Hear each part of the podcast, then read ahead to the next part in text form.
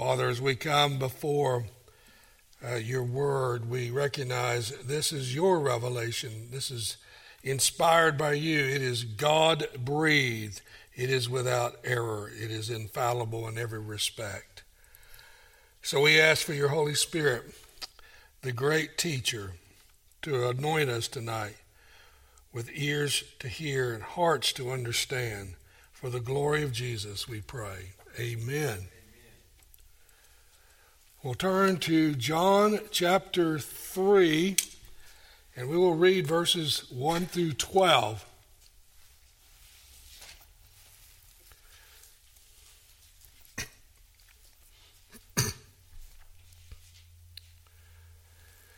Now there was a man of the Pharisees named Nicodemus, a ruler of the Jews. This man came to him by night and said to him, Rabbi, we know that you have come from God as a teacher, for no one can do these signs that you do unless God is with him. Jesus answered and said to him, Truly, truly, I say to you, unless one is born again, he cannot see the kingdom of God. Nicodemus said to him, How can a man be born when he is old? He cannot enter a second time into his mother's womb and be born, can he? Jesus answered, Truly, truly, I say to you, unless one is born of water and the Spirit, he cannot enter the kingdom of God. That which is born of the flesh is flesh, that which is born of the Spirit is spirit. Do not marvel that I say to you, You must be born again. The wind blows where it wishes, and you hear the sound of it, but you don't know where it comes from or where it's going. So is everyone who is born of the Spirit.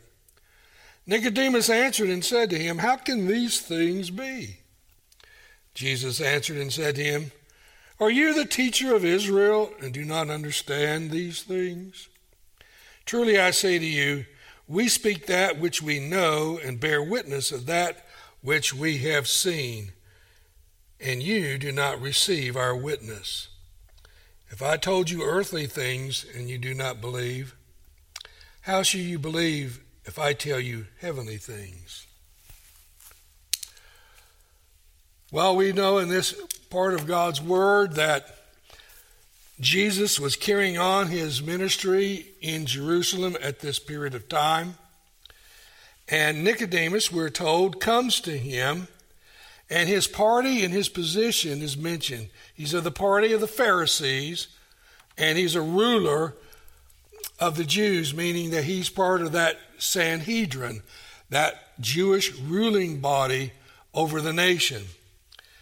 Now, though the Pharisees were right in many areas of doctrine, such as God's divine decree, man's responsibility and moral accountability before God, the immor- uh, immortality of the soul, the, the resurrection of the body, the existence of spirits, uh, rewards and punishments in the future life.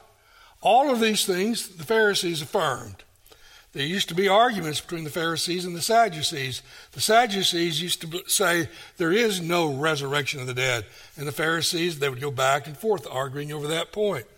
At least the Pharisees got that right.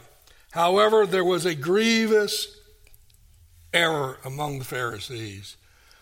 What they had done is this they had externalized religion. And the goal of existence essentially was outward conformity to the law of Moses. That's where they were. It was for this externalism that, uh, and thinking that these externals is all that you need to be right with God, that is why Jesus condemned them throughout his ministry. In fact, it's that mentality of the, of the Pharisees, this externalism, is why Jesus said on several occasions, Beware of the leaven of the Pharisee. That is, meaning a pernicious doctrine. If it's left unchecked, it would corrupt other people. And that's what Jesus said in, in Matthew 23 and probably the most scathing indictment of people ever is what Jesus said to the Pharisees in Matthew 23, where basically he says, You are whitewashed tombs. You, you tithe and you, um, you give, and, but you make men more fit for hell than yourselves. And you're filling up God's wrath to the brim. So Jesus was very critical of the Pharisees. If you take a look at just uh, how this externalism that Jesus condemns, turn with me to, to Luke 18 at verses 10 through 14.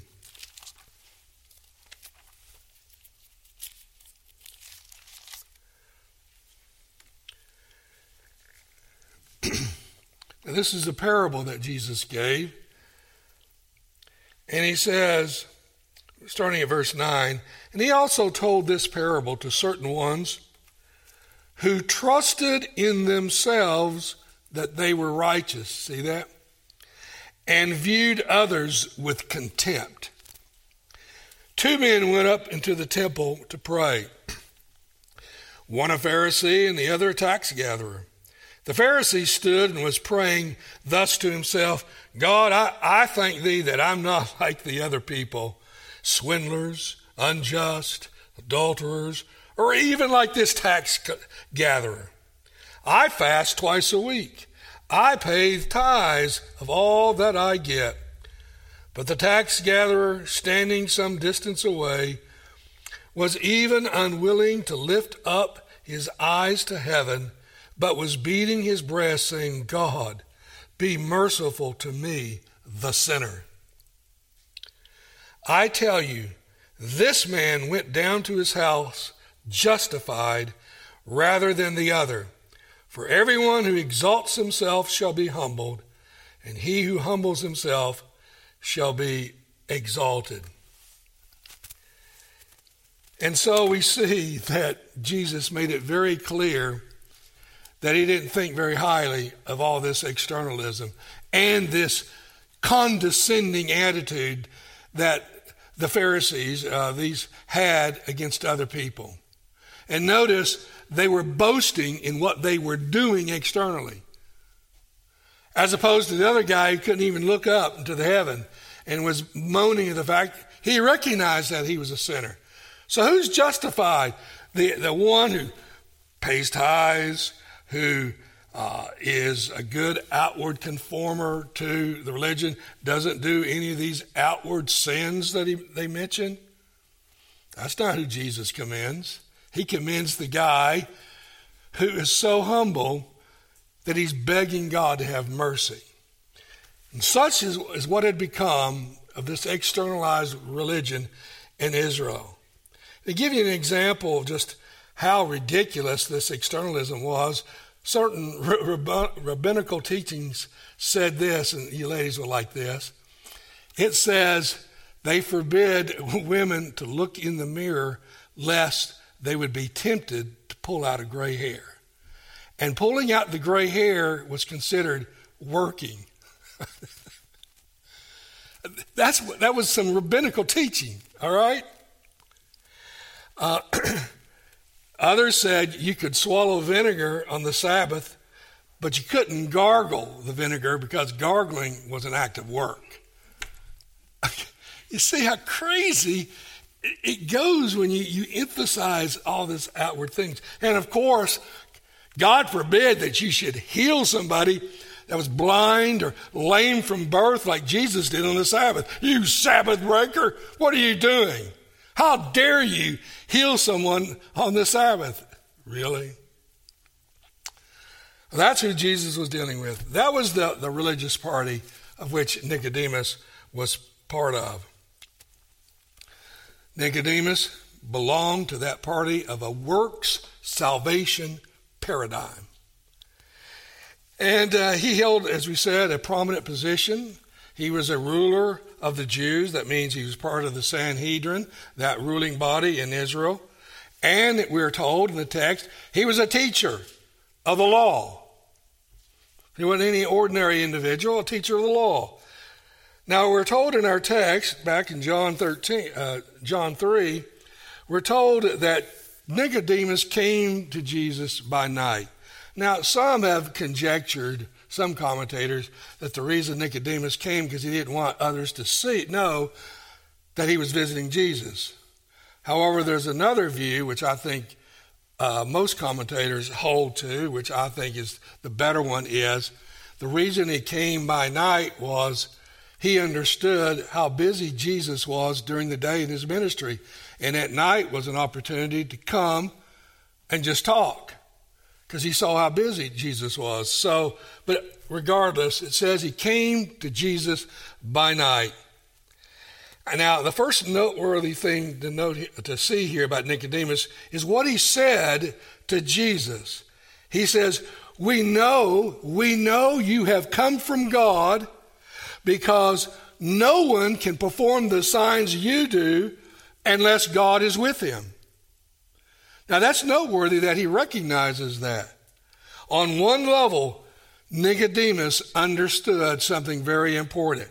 Now, one of the purposes of signs in the Bible is that it self authenticates the messenger. Now, to, to, show you how that, that is true, I, I want to, to point out to you, you can turn with me to Hebrews 1, verses uh, 3 through 4, and we'll see that the, what the role of signs were in the Bible, at least those who preached.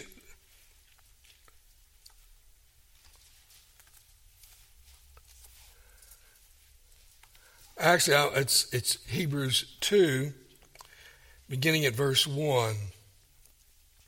For this reason, we pay much more closer attention to what we have heard, lest we drift away from it.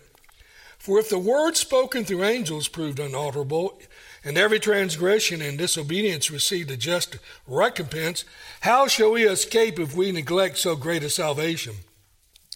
After it was at the first spoken through the Lord, it, it was confirmed to us by those who heard, God God bearing witness with them both by signs and wonders, and by various miracles, and by gifts of the Holy Spirit, according to his will. Now, what we see here is that Jesus is saying to Nicodemus, at least Nicodemus, you understand a relationship of the miraculous signs that I'm doing, that I am a prophet from God. And what's interesting here is that he understands something that a lot of the uh, the Jewish people didn't understand.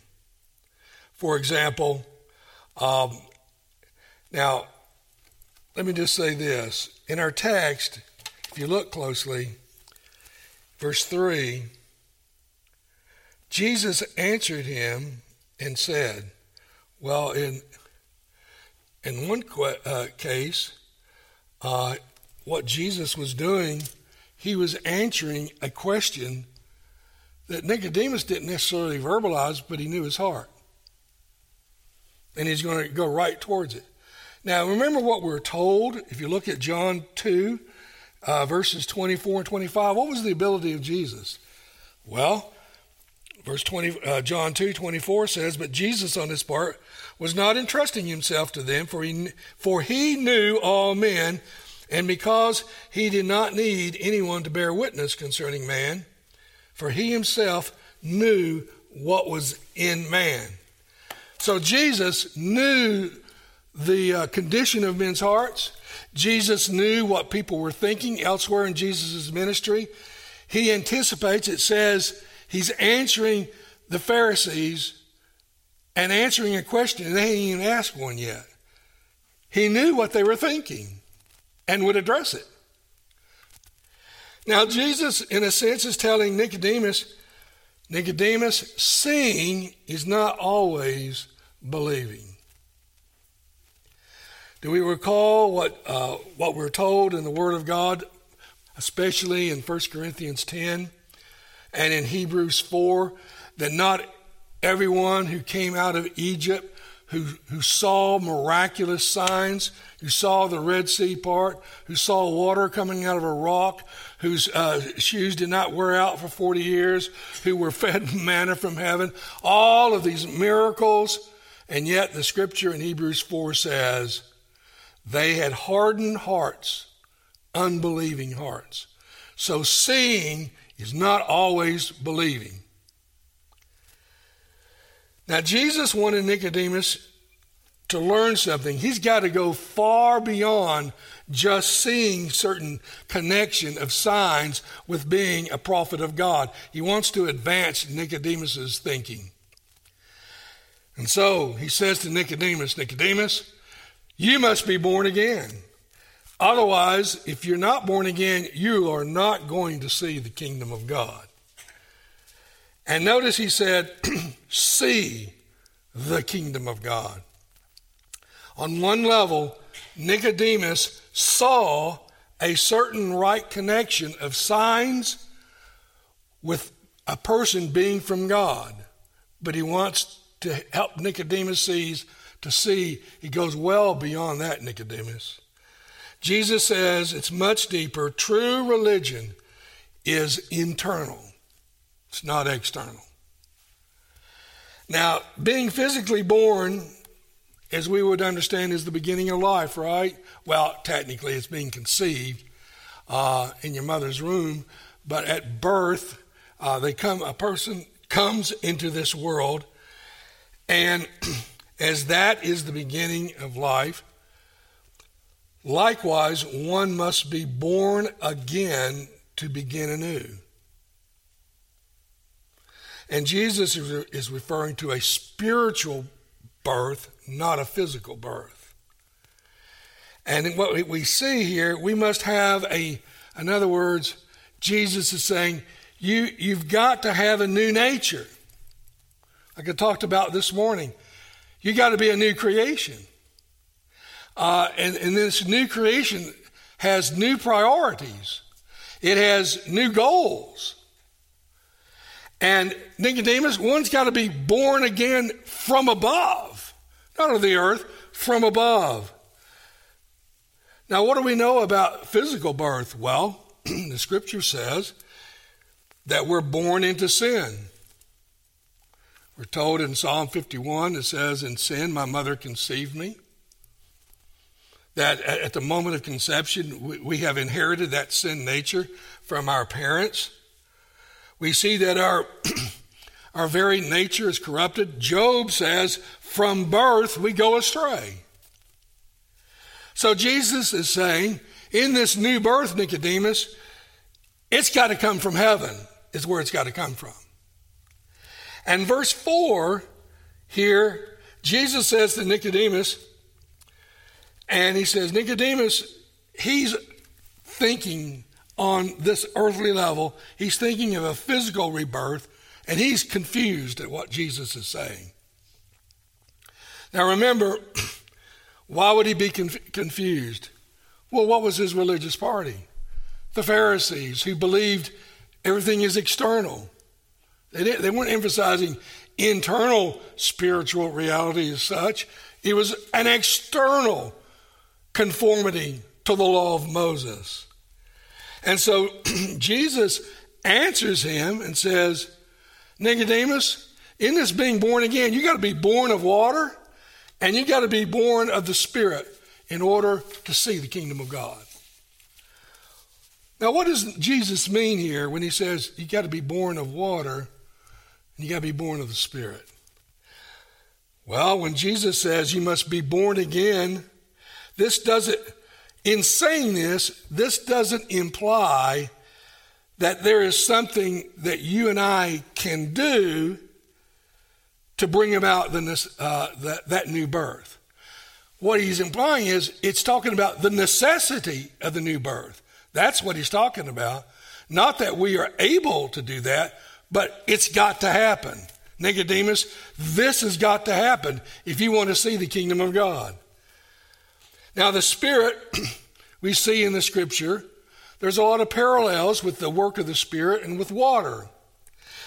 We, see, we know that water cleanses. It was used as purification rites. People would bathe, they would cleanse themselves, they would remove outward filth. Hence, what does the Spirit do? It cleanses the soul, just like the water would. Now, to show you that how that there's a comparison of the Spirit with water, let me uh, just mention several texts to you. First of all, turn to Isaiah chapter 44.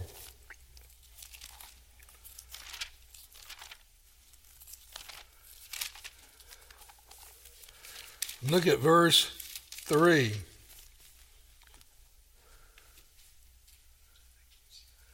For I will pour out water on the thirsty land and streams on the dry ground. I will pour out my spirit on your offspring and my blessing on your descendants. So we see that comparison of the blessings of God being poured out as water. And he compares that water, that he compares the work of the Spirit of God to that work of water as it would refresh the land. Turn over to Ezekiel chapter 36.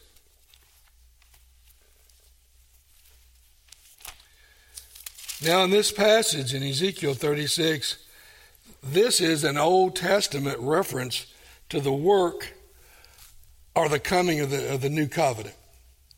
And I want to draw our attention to verses 25 to 27. Now remember, we're, we're learning what is that association with water and the Spirit.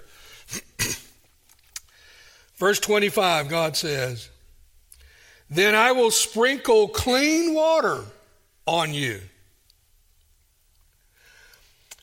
and you will be clean, and I will cleanse you from all your filthiness and from all your idols.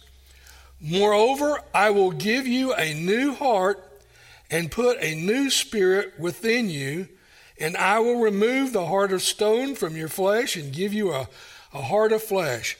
And I will put my spirit within you and cause you to walk in my statutes, and you will be careful to observe my ordinances. So, God, in the promise of the new covenant, says, I'm going to do something amazing. I'm going to cleanse you from all your filthy idolatry that you've been guilty of. I'm going to cleanse you totally. How am I going to do that? By the Spirit, by giving you a new heart, by, and it's the Spirit who's going to give you that new heart. And when I give you that Spirit, and when I give you that new heart, what's going to be the effect? You're going to obey the law of God is what you're going to do. Turn with me to moving ahead in, in John. Turn, turn to John 7 and look at verses 38 and 39.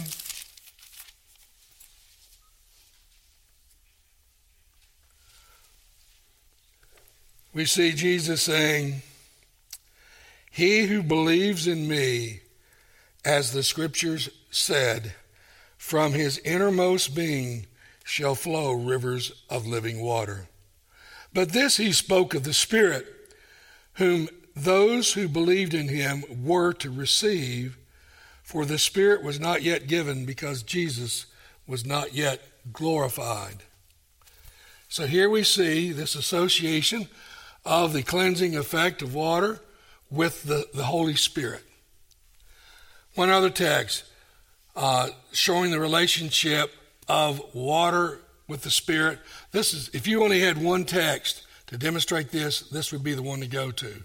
Turn with me to Titus chapter 3.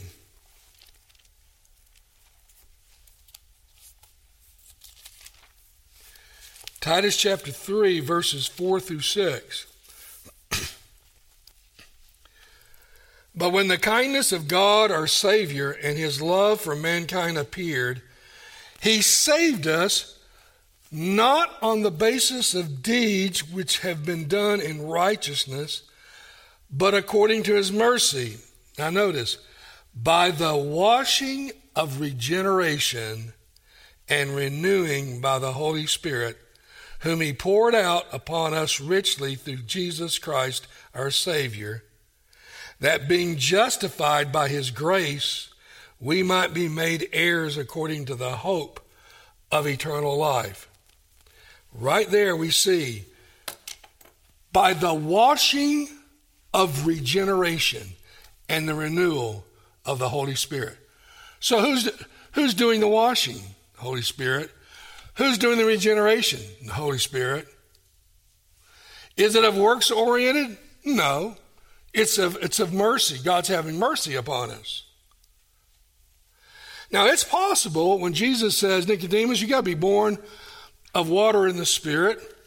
There is a possibility he could be referring to uh, the, the, water baptism that was going on uh, with John the Baptist and what John the Baptist said. And I think it's noteworthy that we take a look at Matthew 3:11 in this sense. Matthew 3:11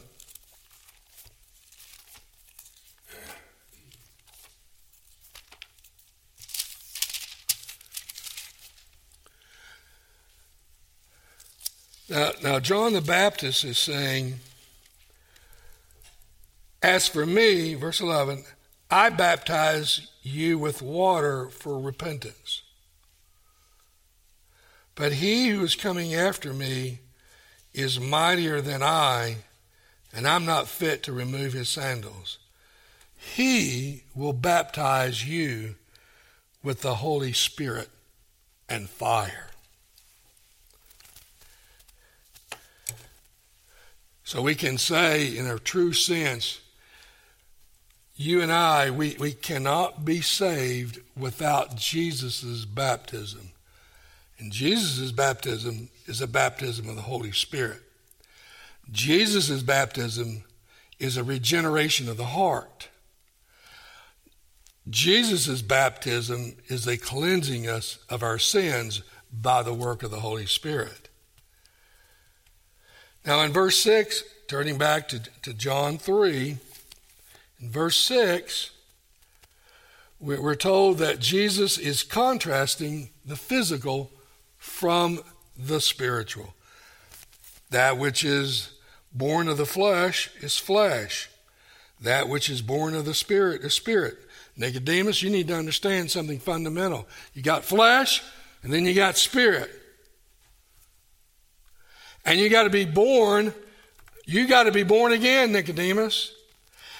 In other words, there's got to be this spiritual rebirth within you, Nicodemus.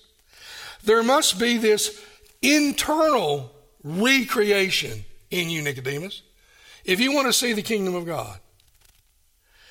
Now, verse 8 of John 3 is where he beautifully brings out the sovereign nature of this rebirth that is absolutely necessary if we're going to see God's kingdom. He says here that, uh, verse 8, he says, The wind blows where it wishes, and you hear the sound of it, but you don't know where it comes from. You don't know where it's going. So is everyone who is born of the Spirit. So, this brings out this sovereign nature of God's regenerating work in us through the Holy Spirit. And we're going to see this work of the Holy Spirit acts like the wind, Jesus says. Now, I want to remind you, uh, let's just point back to what we saw in John 1 12 and 13. Turn back to John 1 Look at verses 12 and 13. It says, But as many as received him, to them he gave the right to become children of God, even to those who believe in his name, who were born not of blood, nor of the will of the flesh, nor of the will of man, but of God. Here he's talking about this rebirth. Now, when I was preaching through that, I hope you recall that I said, you got a, you got a foundation. You got three things at work here. You've got a being born again, a rebirth that's not of human origin. You've got a believing, and then you got an adoption. Now, which comes first? It's very important that we understand what comes first? Memory says, as many as received him, that is, believed in him, if we believe in Jesus, what happens? We have the right to become children of God. But notice it says, who were, who were, were past, born not of blood, but of God. So the first foundational level is being recreated in God, being born again. And if you're born again, guess what? You will want to believe in Jesus. Why? Because you got a new heart. Your ears have been opened. Your eyes have been opened to receive. And once and once you believe in Jesus, what, what does God say? Then you can be adopted to my family. Then you're part of my family. So it's regeneration, faith, and adoption. It's important to keep that order. So we see here in verse 7, back to John 3, Jesus says, Don't marvel, Nicodemus. Don't marvel that you must be born again. There must be this spiritual rebirth. There must be this internal recreation if you're going to be with, with God. It has to happen. Now, the sovereign character of this regenerating work is the Spirit is compared to the wind. And what a marvelous illustration that Jesus used. And he says, it's mysterious. He says, you, you don't um, you don't know where the, the wind comes from, but you hear it. Last several days, it's been very windy, has it not? At least in Auburn, it's been probably up here very windy. Well, where did it come from? And don't get too technical. Well, the weatherman said it came from the west. Okay? Jesus is talking about they may say certain wind patterns, but you don't you don't see the wind, do you? It's invisible. But you do hear the sound of it against things, and you do see the effect. You see the trees blowing. You feel the effect against your face. So he says, now that is how the Spirit works, Nicodemus. And he says, another thing is, who can direct the wind? Now, in our modern, sophisticated weather progn- uh, prognosticating, we may say there's certain things going to arise, and there may be a hurricane directing, but can we direct that? Can, can, have we been able to stop a hurricane? I don't think so. Have been able to stop a tornado? I don't think so. And there's a certain thing we cannot direct the wind. The wind acts with complete independence. It's going to do what it wishes to do. It can't be seen, but again, you can, you can see the impact. So, just like that wind is mysterious, Nicodemus, so is the Spirit and how the Spirit works. Now, what an incredible lesson for this man, this, this uh, Pharisee, this, this ruler of the Jews, this teacher of the law, who is raised and outworks salvation religion for to hear these kinds of things. And it was as if it was just, as we're going to see right now, it was kind of just going over Nicodemus's head. He, he wasn't used to thinking this way. He, that's why he couldn't understand. And because he grew up among a group that says, if you want to be saved, you got to obey the, the law of Moses if you want to be saved. Now look at verse 9 of John 3. Nicodemus is still not getting the point. Nicodemus answered and said to him, How can these things be? What you're talking about, Jesus? Wind, spirit, cleansing, being born again by water and the spirit. How can these things be? And notice Jesus' response in verse 10. Jesus answered and said to him, Are you a teacher of Israel and you don't understand these things? I mean, I, I guess that was a, a mild rebuke to Nicodemus. You are the teacher of Israel, and you don't understand this? What I'm telling you? Because what is Jesus implying? You should have understood this, Nicodemus. Now, why should he have understood this? Well, several reasons why. Um, do you think G, uh, Nicodemus should have understood Ezekiel 36 that we looked at a minute ago? He knew the scriptures. Shouldn't he have known what, what Ezekiel said? Well, surely he should have. After all, he's a teacher of Israel. He should have known what Ezekiel 36 said. Also, Nicodemus should have understood some other things. Turn with me. Here's some other things that he should have understood. Turn to Deuteronomy 10 16.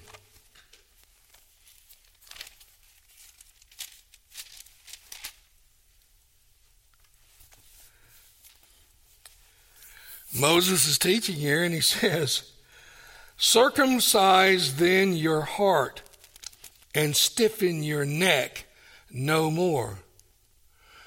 Not uh, referring to a circumcision in the flesh, flesh as a sign of the covenant. You need to circumcise your heart. There needs to be a cleansing of your heart. This is Old Testament now. Turn over to uh, Jeremiah chapter 4, verse 4. Nicodemus, you should have known these things. Nicodemus, you should know what Jeremiah said in Jeremiah 4, verse 4. Circumcise yourselves to the Lord to remove the foreskin of your heart, men of Judah, inhabitants of Jerusalem, lest my wrath go forth like fire and burn with none to quench it, because of the evil of your deeds. Why didn't you understand that, Nicodemus? You're a teacher of, of the law.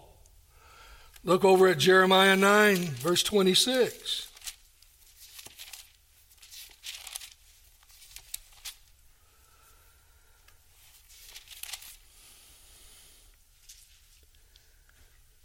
Egypt and Judah and Edom and the sons of Ammon and Moab and all those inhabiting the desert who clip their hair on the temples.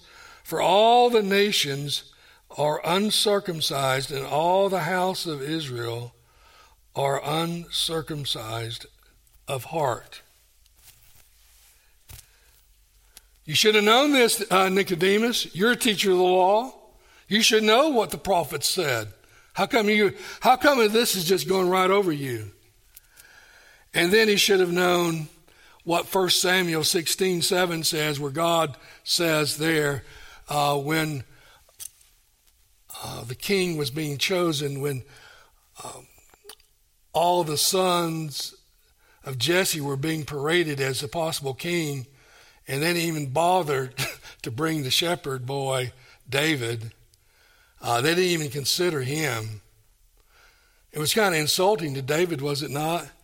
And when they brought all the, these sons, said, "Here they are," says, no, God says, "Nope, nope, nope, nope. It's this one." And and First Samuel 16 says, "God does not God look at the heart, not at the outward appearance, but He looks at the heart of men." Nicodemus, you're a teacher of the law. You should know these things. Why don't you know them? So back to John 3, we see here that in verse 11, Jesus is speaking of a knowledge, a revelation that comes from the, the Father. He's speaking of a spiritual truth that is revealed truth. He says, Truly, truly, I say to you, we speak of that which we know. He's talking about himself here and we bear witness of that which we have seen, and you do not receive this witness. Now, Jesus, again, he knows the hearts of men, he knows the thoughts of men, and he knew right then Nicodemus still didn't get it. He knew right then that Nicodemus was not accepting that, what Jesus was saying. Now we know from the scriptures, we mentioned this, if we know anything, it's always revealed truth. If we know Jesus is who he really is, it is a revealed truth. Remember, again in Matthew 16, when Jesus says, Who do men say that I am? And Peter says, You're the Christ, the Son of the living God. He says, Peter, flesh and blood didn't reveal that to you. You didn't figure that out. You weren't smarter than anybody else. My Father who's in heaven revealed that to you. If you know that I'm the Christ, it's because God has revealed that to you. So Jesus is saying, I'm, I reveal truth because I've come from the Father. You remember when we get to John 14, we're going to have that incident where Philip says, Show us the Father. And Jesus says, Philip, have you been so long with me that you don't understand? He who has seen me has seen the Father. And the words that I have spoken to you, we'll develop that more when we get to John 14. But he says, The words that I have spoken to you, I have revealed to those to you from my Father, because I have come from my Father, and I have revealed this to you. You, you don't receive it, Nicodemus. Now, again, remember, Jesus understands the thoughts of men. He could see the condition of men's hearts. And he knew that Nicodemus still did not understand. Now, verse 12 says that Jesus had been speaking of earthly things. How, and now he says he's going to think of, instead of earthly things, things that are heavenly. I told you earthly things, and yet you do, you do not believe. If you don't believe these earthly things that are saying, how you, he says, how can you believe if I tell you heavenly things? Nicodemus, you got to be born again. There needs to be a reworking of your whole constitution, Nicodemus. If you're going to be see the kingdom of God, if you're going to understand these things, you, the, the Spirit of God has to reveal this to you. But Nicodemus, you have rejected these things. Now, so this, this, this Pharisee who comes from a, a, a, teaching that's all wrapped up in externals, he's a member of the Sanhedrin, he's a ruler of the Jews, and foremost, he's a teacher of the law, and yet Jesus is rebuking him. You should have seen these things, Nicodemus, but you haven't. Now, you and I can understand why he's not seeing it, because you got to be born again to see it, right? Now, what's the end result of Nicodemus? I'm going to present you, I believe, scriptural evidence Nicodemus became a true believer. I believe there's evidence to that case. And here's the case. First of all, he was impressed. Remember, he says, Teacher, no one can do the things you do, these signs, unless you are from God. Not everybody had that perspective, but he did. He knew there was something special about Jesus. He knew that these signs indicated something about the messenger, Jesus. Now let's consider this. If Nicodemus understood this, that he, he had, at least here, he had a right correlation of the sign with being a true prophet. Now, he's a teacher of the Jews, right? You got fishermen, Andrew and Peter. Remember when Jesus calls them? They come up and say, Hey, we found the Messiah. Really? That means they knew something about the Old Testament that they would even think that Jesus could be that prophet prophesied by Moses in Deuteronomy 18:15 that there would arise a, a prophet after me, Moses says, and you better listen to that prophet. Now, these fishermen could understand that and were looking for that, here you could have probably Nicodemus.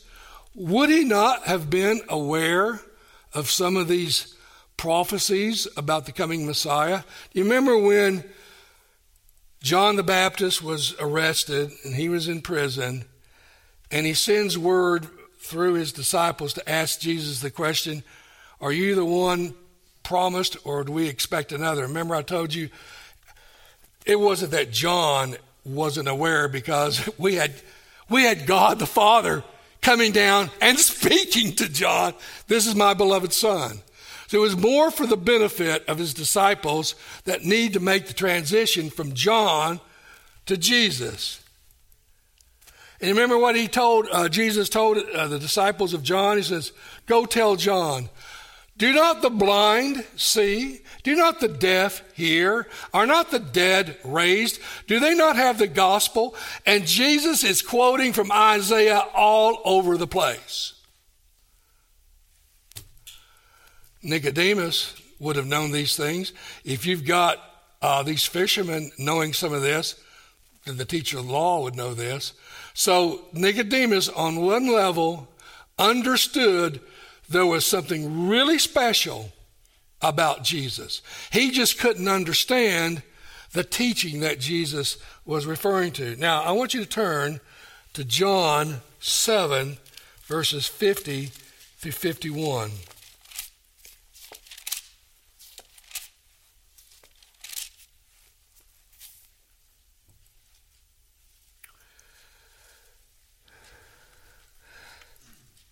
Now, of course, there was a growing animosity of the Sanhedrin against Jesus. But guess who stands up and tries to bring some sanity to the Sanhedrin? Verse 50 Nicodemus said to them, He who came to him before, being one of them, our law does not judge a man unless it first hears from him and knows what he is doing. Does it? They answered and said to him, You are not also from Galilee, are you? Search and see that no prophet arise, arises out of Galilee. What Nicodemus, as part of the Sanhedrin, is saying, Men, don't be so rash in your judgment about this man Jesus. Now, remember um, when Jesus called Nathaniel, and uh, you got Philip saying to Nathaniel, We have found the Messiah. And uh, the son, Jesus of Nazareth, the son of Joseph. And uh, Nathaniel's response, Is anything good come out of Nazareth? Now, when we were there preaching on that, I emphasized the fact that was not a swipe against those in Galilee because Jesus understood Nathanael was no ordinary man. And he, when Jesus impressed him that he was sitting under a tree and was revealing to him what he was thinking, that's why Nathanael says, You're the Son of God. Because who would know this how would you know where I am and how would you know what I'm thinking? So, Nathaniel, in seeking the scriptures, doesn't remember any prophecy of something good or a prophet coming out of Nazareth. But where was Jesus born? Bethlehem. And where did Micah, the prophet, said the Messiah would come from? Oh, Bethlehem, least among you.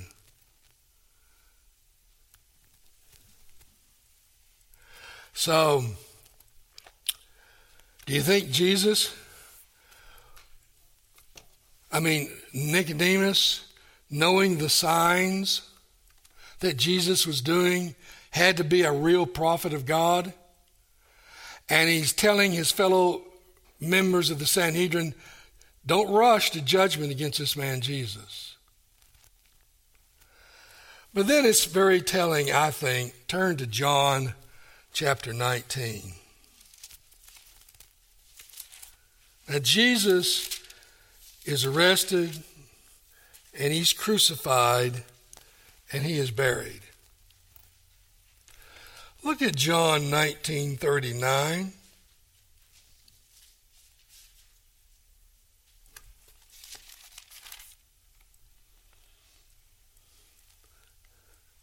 Well, let, let, me let's back up to verse 38. You know about Joseph of Arimathea. Verse 38, and after these things Joseph of Arimathea, being a disciple of Jesus, but a secret one, for fear of the Jews, asked Pilate that he might take away the body of Jesus, and Pilate granted permission. He came therefore and took his body away. Well, guess who's with Joseph? Nicodemus. Look at verse 39. And Nicodemus came also, who had first come to him by night, bringing a mixture of myrrh and aloes, about a hundred pounds weight.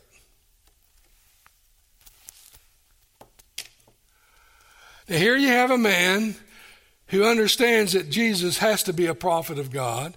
He's cautioning the Sanhedrin don't rush to judgment about Jesus. And here at his death, he teams up with Joseph of Arimathea, who granted his tomb to be used where Jesus could be buried. And Nicodemus brings a hundred pounds of myrrh and aloes. Now I'm going to ask y'all something, just off the cuff. What do you think is the monetary value of a hundred pounds of myrrh and aloes in modern money? You may want to just venture a guess right off. Just somebody take a guess. What do you think that'd be worth? Thousands of dollars? You want to be a little bit more specific?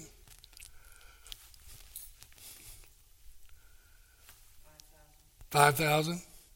Y'all think that's that's safe? What Elizabeth's saying? You know what they have, uh, those who've looked into the value today of 100 pounds of myrrh and aloes? You ready for this? 150,000 to 200,000 dollars. now, what man would dispense that value to someone he didn't believe in? Just like Joseph of uh, Arimathea, a disciple of Jesus by night, comes and takes care of the body, and Nicodemus says, Look, I will provide uh, the spices. Now, the purpose, you might think, why 100 pounds of this? You know why they did that? Anybody want to venture a guess why they, they brought all these uh, spices for a body? I'll give you a, a hint. It's what Mary and Martha complained about uh, their brother Lazarus when Jesus says, I'm going to raise him back from the dead after four days. The smell. The reason they bought these spices was to cover up the stench. So he brings enough that he thinks it's going to do the job. $100,000 worth of our value. That means Nicodemus was a wealthy man just like Joseph of Arimathea. So I, I think this is evidence that eventually the truth got through to Nicodemus and at some point to, to, to merit why he would come with Joseph to do that honor to the body of Jesus. Well, we see if we're going to enter the kingdom of God, something miraculous has to happen. You got to be born again. Now, you're not going to be able to do it yourself. It's not of human origin, but it's got to happen. I remember the testimony of my great great grandfather when I wrote that book, Retracing the Beautiful Steps. My great great grandfather mentioned in the, uh, the mid 1830s that he was struck with the fact he knew that something had to happen in his life, but it hadn't happened yet. And he was praying somehow that it would happen. and then it happened. And God saved him. We don't know how the Spirit works. It's like the wind, but, but it has to work. And we have to be born again. And if we're born again, then we're cleansed. And everything changes. We're a new creation in Christ. Let's pray. Lord, we thank you for your word. We thank you that salvation is not of external things that we do, but something that is by grace through faith alone. We thank you for the testimony of scriptures. Drive this great truth home that religion must be internal, not simply external deeds. We ask in Jesus' name. Amen.